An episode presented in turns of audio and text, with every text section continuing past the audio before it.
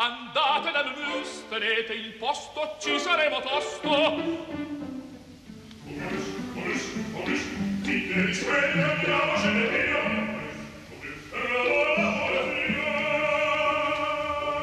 Momus, il caffè dell'opera.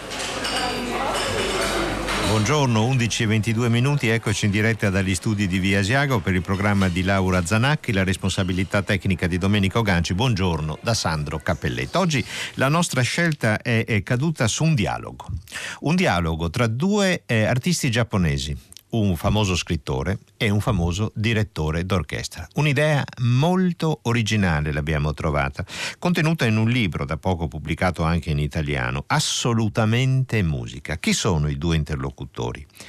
Murakami Haruki, lo scrittore, noi di solito chiam- facciamo il contrario, chiamiamo Haruki Murakami, ma bisognerebbe dire così, Murakami Haruki è lo scrittore, beh se ne è parlato tanto a Radio 3 in diverse occasioni, in particolare a Fahrenheit, che è il musicista Osawa Seiji, cioè Seiji Osawa, il direttore d'orchestra che ha avuto un rapporto molto intenso anche con eh, i teatri italiani, penso alla Scala, penso al Maggio Musicale eh, Fiorentino. Che cosa succede e quando si incontrano? Anche questo è, è molto, molto, il momento è molto particolare. Intanto bisogna dire che lo scrittore Murakami ha una competenza, una passione, una quotidianità verso la musica che è diventata sempre più rara tra gli scrittori, sempre più rara.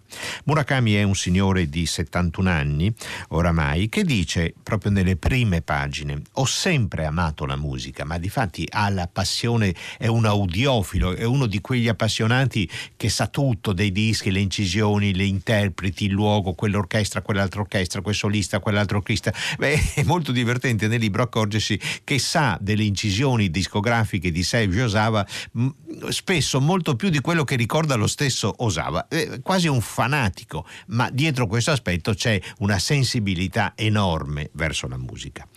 Ho sempre amato la musica, ma non ho mai ricevuto una vera e propria educazione musicale, dunque non ho conoscenze tecniche, sono un dilettante. Nel corso delle nostre conversazioni alcuni dei miei giudizi saranno parsi ingenui o magari scortesi, ma Osawa non è il tipo che dà peso a questo genere di cose.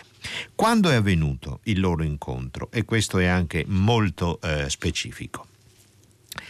È avvenuto dopo una gravissima malattia del maestro Osawa. Il maestro Osawa eh, si è ripreso, oggi ha, va verso i suoi 85 anni, è ancora attivo, ma ci racconta Murakami, tra il novembre del 2010 e il luglio del 2011, in tanti posti diversi, a Tokyo, a Honolulu, nella Svizzera, non mi sono mai lasciato sfuggire l'occasione di intervistare Osawa. Osawa era in una fase di eh, recupero, stava lentamente riacquistando le forze, riacquistando la salute, spesso si trovano addirittura in una palestra dove Osawa fa riabilitazione, dove Murakami va, nasce un'amicizia, non solo perché sono tutte e due eh, giapponesi, non solo perché si erano incontrati anche in altre occasioni precedentemente, ma evidentemente questo periodo di sospensione dell'attività attività lunga per un direttore, invita Murakami ad approfittarne e nasce così questo eh, dialogo. Qual è l'obiettivo del libro? Parlare di musica nel modo più aperto e più onesto possibile con il musicista Osawa. E bisogna dire che Murakami si rivela anche un magnifico giornalista, un magnifico intervistatore. Le scelte possibili di ascolto eh, sono tante. Noi eh, con Laura Zanacchi abbiamo delineato un percorso che parte da che cosa? Parte dalla mm, formazione di eh, Osawa, ehm, che eh, è stato per un periodo fondamentale della sua mm, giovinezza professionale assistente sia di Leonard Bernstein che di Herbert von Karajan. Capite che è una scuola, uh, uno svezzamento professionale formidabile. E eh, iniziamo dunque con un ascolto di Bernstein. Bernstein Mahler. Bernstein è stato un meraviglioso direttore maleriano. Abbiamo scelto il quarto movimento della seconda sinfonia, Urlicht, quando entra la voce. O rossa rosellina, o Röschenrot, l'uomo nella più grande miseria, l'uomo nella più grande pena, Allora ho preso una larga strada, allora è venuto un angioletto e mi voleva respingere. No, non mi sono lasciato respingere. Io sono di Dio e a Dio voglio tornare. Il buon Dio mi darà un lumicino che mi farà luce fino all'eterna vita beata. E questo sguardo verso l'infanzia, le canzoni dell'infanzia, gli atteggiamenti dell'infanzia che è stato così tipico, così profondamente tipico di Gustav Mahler.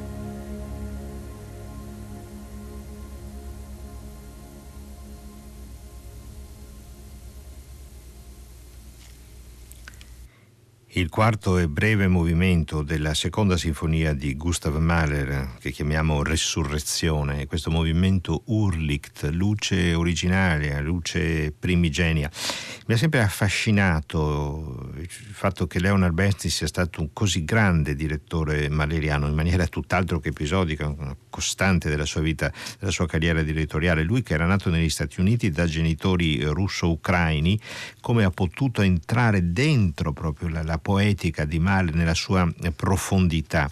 A proposito di Mahler, Murakami, lo scrittore, dice una cosa molto, anche lui molto intensa. Eh, in Mahler si trovano mischiate pulsioni contraddittorie che si oppongono l'una all'altra senza conciliarsi e nemmeno separarsi nettamente, come nei sogni.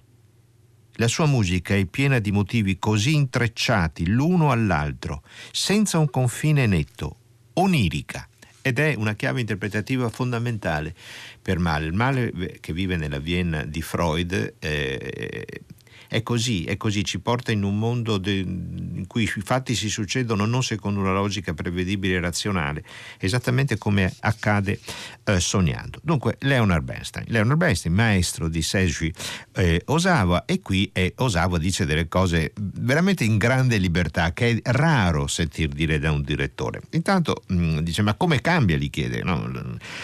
Murakami, eh, il suono di un'orchestra a seconda del direttore che ha eh, di fronte. E Osawa risponde: Qualunque direttore ci sia sul podio, i Berliner o i Wiener Philharmoniker, cioè stiamo parlando delle due tra le orchestre meravigliose no? del mondo. I, i, i Berliner o i Wiener Philharmoniker non accetteranno facilmente di rinunciare al loro carattere. Ma come dice Murakami? Dopo Bernstein si sono succeduti mm, eh, Zubin Mehta, Kurt Masur e dice beh, Osawa anche Pierre Boulez e Murakami, ma non ho mai avuto l'impressione che il suono dell'orchestra cambiasse molto. No, infatti, e questo è verissimo. Noi spesso siamo portati ormai servi dell'immagine trionfante del direttore a sopravvalutare l'influenza di un direttore verso un'orchestra, ma un'orchestra, soprattutto una grande grande orchestra, ha un proprio suono, un proprio carattere, una propria storia, delle proprie relazioni. È molto difficile che un direttore, a meno che non sia il direttore principale, che ha un rapporto consueto, continuo, riesca a cambiarne il suono. Ma poi Osawa ci dice una cosa che io non avevo mai capito e, e, e, e mai sentito. E eh, dice Lenny, che sarebbe Leonard Bernstein, non ha mai preparato i suoi musicisti. Come dice Murakami, preparato i suoi musicisti? No, mai. Sì, non ha mai insegnato loro a usare i loro strumenti, non ha mai dato molta importanza a un approccio d'insieme dell'orchestra, mentre per il maestro Karen era un'abitudine. E questo è un dettaglio importantissimo. Ci sono dei direttori che eh, intervengono sui singoli strumentisti, sui violinisti, magari hanno studiato uno strumento ad arco, la, la diteggiatura, le arcate, sull'emissione di uno strumento a fiato. Ci sono altri direttori che non hanno questa questa consuetudine strumentale, cioè tecnicamente non sono in grado di spiegare a un singolo musicista d'orchestra che cosa fare per cambiare il suo suono. Altri lo fanno, questo non è un giudizio di valore perché poi magari riescono con il loro carisma, con la loro personalità, con poche parole, con uno sguardo a tirare fuori qualcosa di indicibile che è già dentro magari il musicista d'orchestra. Ma questa riflessione di Osawa sul fatto che Leonard Bernstein, stiamo parlando di un gigante della direzione d'orchestra, non ha mai mai preparato i suoi musicisti.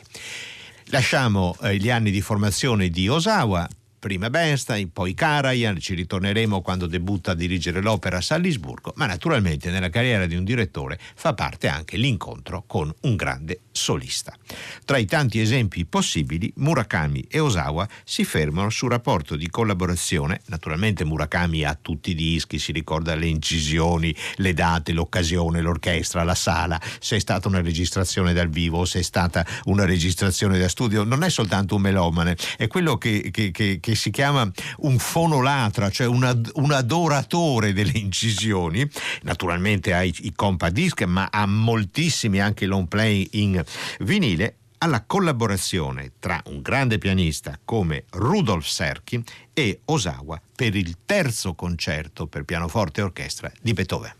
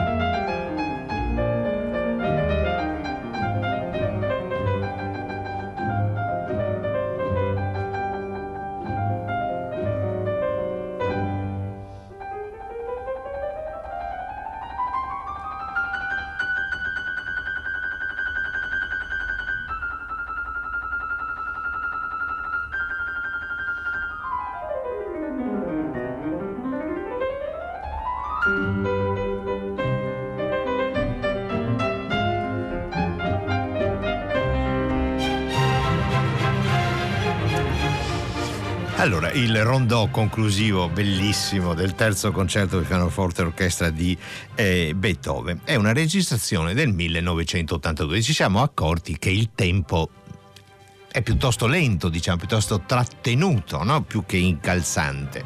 All'inizio almeno del rondò. Una, eh, il loro rapporto tra maestro Osawa e Rudolf Serkin, pianista, eh, accade nel 1982. Serkin ha 79 anni.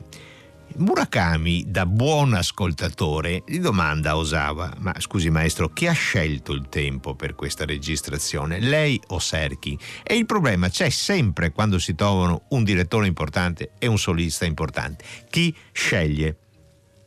E Osawa, da perfetto professionista, risponde: In quella circostanza il maestro era lui, quindi mi sono adattato alle sue decisioni, dall'inizio delle prove sino alla fine.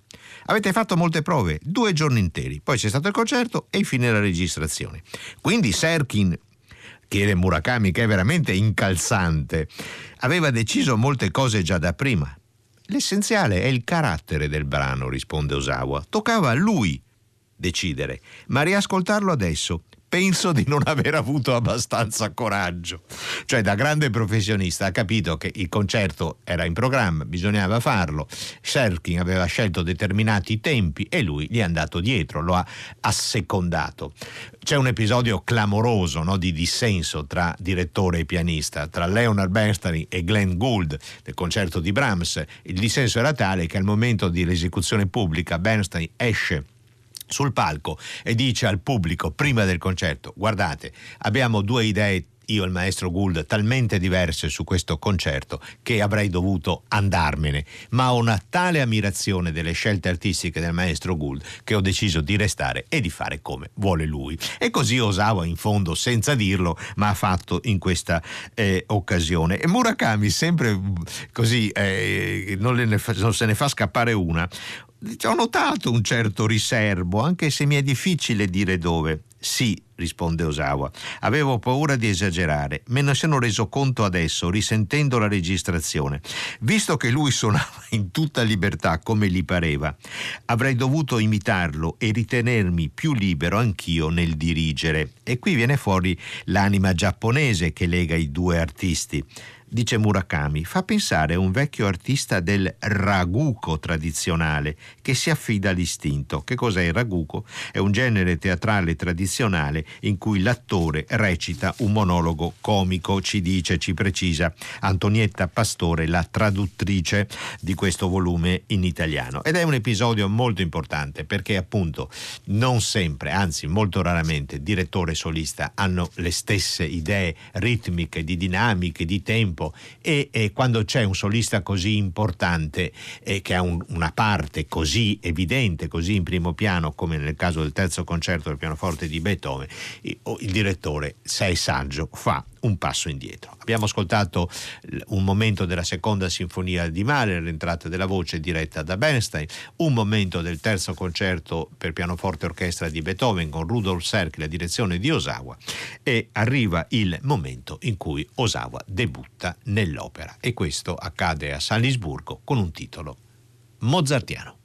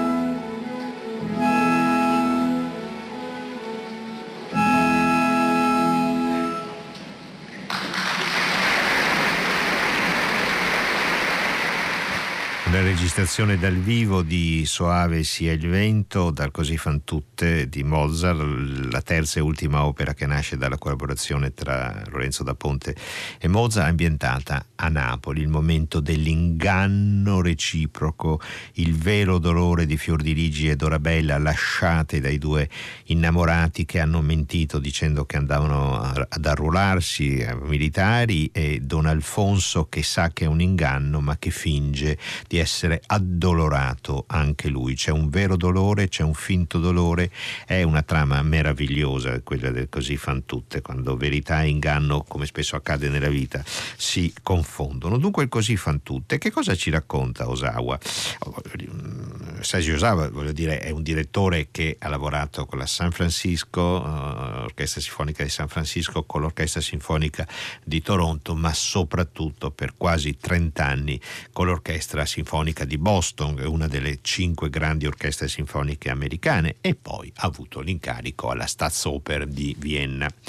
Allora, quando ho diretto così fan tutte a Salisburgo, l'ho fatto, dice Osawa, perché il maestro Karajan insisteva, deve dirigere l'opera, deve dirigere l'opera. Dunque ricordo che i due maestri di Osawa sono stati Leonard Bernstein e Sergio Osawa. E a proposito di Bernstein, c'è anche un episodio molto divertente, perché il critico del New York Times, siamo nell'epoca in cui i critici contavano ancora qualcosa, ce l'aveva commesso, non gli piaceva Bernstein. Allora una volta va a sentire eh, un, un, concerto in cui una parte è diretta da Bernstein e l'altra parte da tre suoi assistenti, uno di questi tre Osawa. Il critico del New York Times ignora completamente la direzione di Bernstein, parla soltanto della direzione di Osawa, mettendolo evidentemente in imbarazzo rispetto al suo maestro Bernstein. Va bene, siamo a Salisburgo e Osawa deve dirigere così fan tutta e dice l'ho dichiarato prima di iniziare le prove. Questa per me è la prima volta e tutti sono stati gentilissimi. Mi hanno dato tanti consigli, dai cantanti agli assistenti. Anche il maestro Caravan mi ha spiegato diverse cose, ovviamente, e persino Claudio, cioè Claudio Abbado, è venuto a darmi qualche suggerimento sul modo di legare il suono dell'orchestra alla voce dei cantanti, ad esempio. Quindi l'atmosfera, Osawa è riuscito a creare un'atmosfera molto familiare, spesso invitava i cantanti a casa per un party, per una cena e, e, questo è molto importante, saper creare un clima di lavoro in cui le cose si dicono senza perfidia, senza cattiveria, senza isterismi. È molto difficile ma è molto importante. Dopodiché arriva la richiesta di eh, andare a dirigere come direttore musicale fisso niente meno che il teatro della Staatsoper, l'opera di Stato di Vienna, uno dei templi della musica lirica nel mondo. E Murakami gli chiede, beh insomma, mm, com'è andata? Sono stati anni difficili, c'erano qualche, qualche gioco politico. Quanto a questo, se ce n'erano, dice Osawa, e questa è una grande lezione che dà ai direttori, eh, io me ne tenevo fuori, fingevo di non capire anche quando ero a Boston cercavo di starne alla larga. Ho sempre fatto così ovunque, anche in Giappone. A maggior ragione a Vienna, visto che non parlavo in tedesco. In questo senso ero avvantaggiato. Sapeva tutto contro evidentemente mi faceva finta di non capire nulla, stare alla larga dai giochi che non sono musicali. Questa è una grande lezione per ogni artista. Ascoltiamo ancora un momento di quelle così fan tutte, il debutto di Sergio Java nell'opera lirica al Festival di Salisburgo. Abbiamo ascoltato Soave su il vento, adesso l'aria meravigliosa in cui Despina, la cameriera, ci spiega cosa deve imparare una ragazza a 15 anni.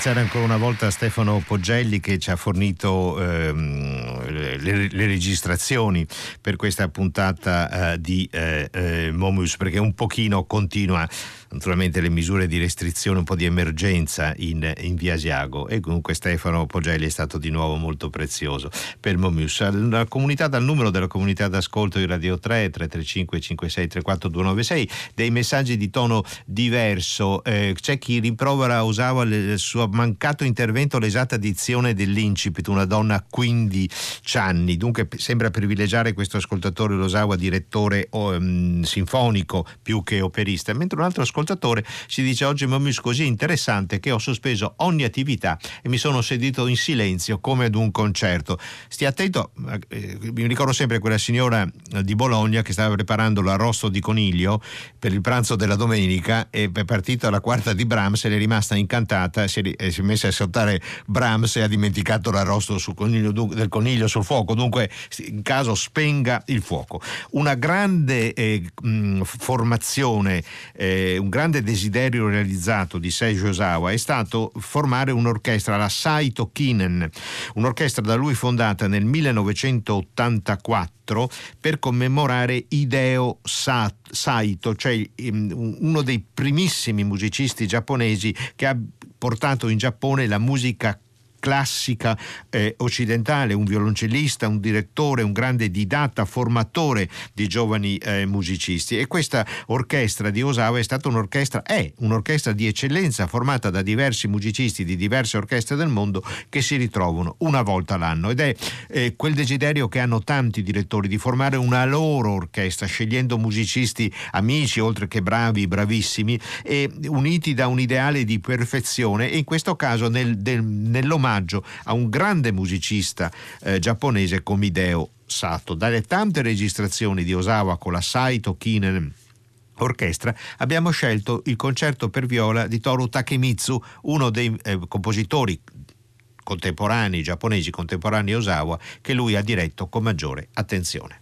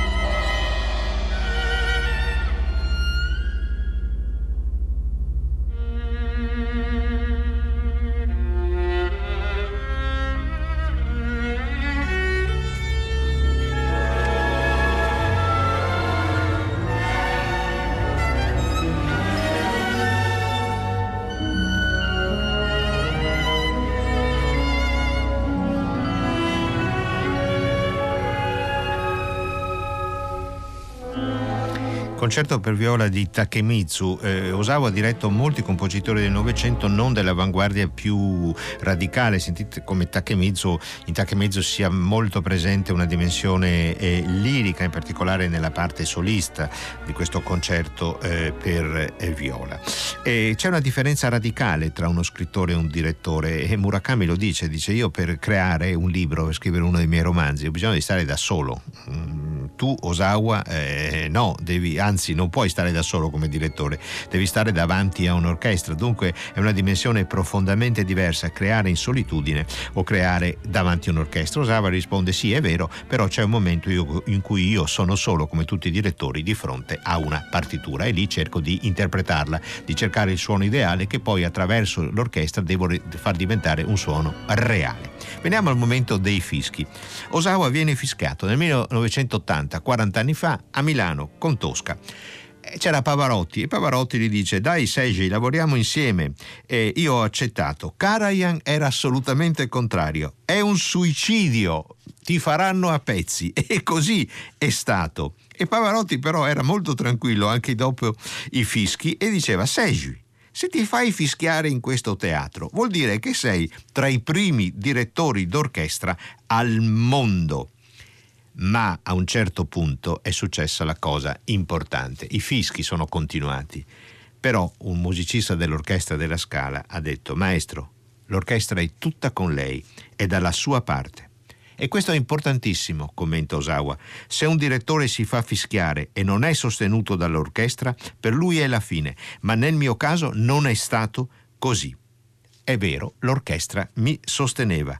Alcuni musicisti hanno addirittura risposto ai fischi degli spettatori e li ho visti con i miei occhi. Debutto contrastato, fischi, succede in una carriera, più o meno frequentemente, ma delle volte succede. È importante anche come nascono i fischi e come reagiscono i musicisti, gli orchestrali, i cantanti che stanno facendo musica con te.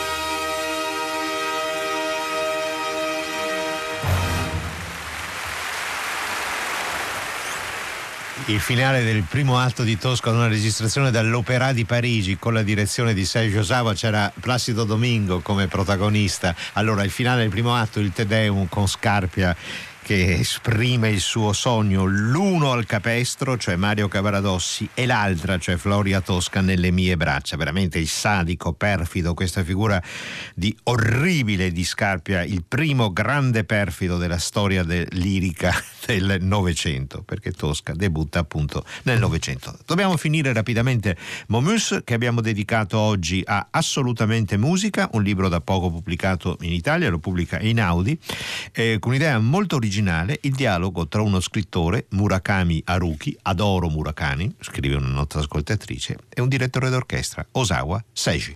Un attimo e ci accomodiamo di là, in sala da concerto.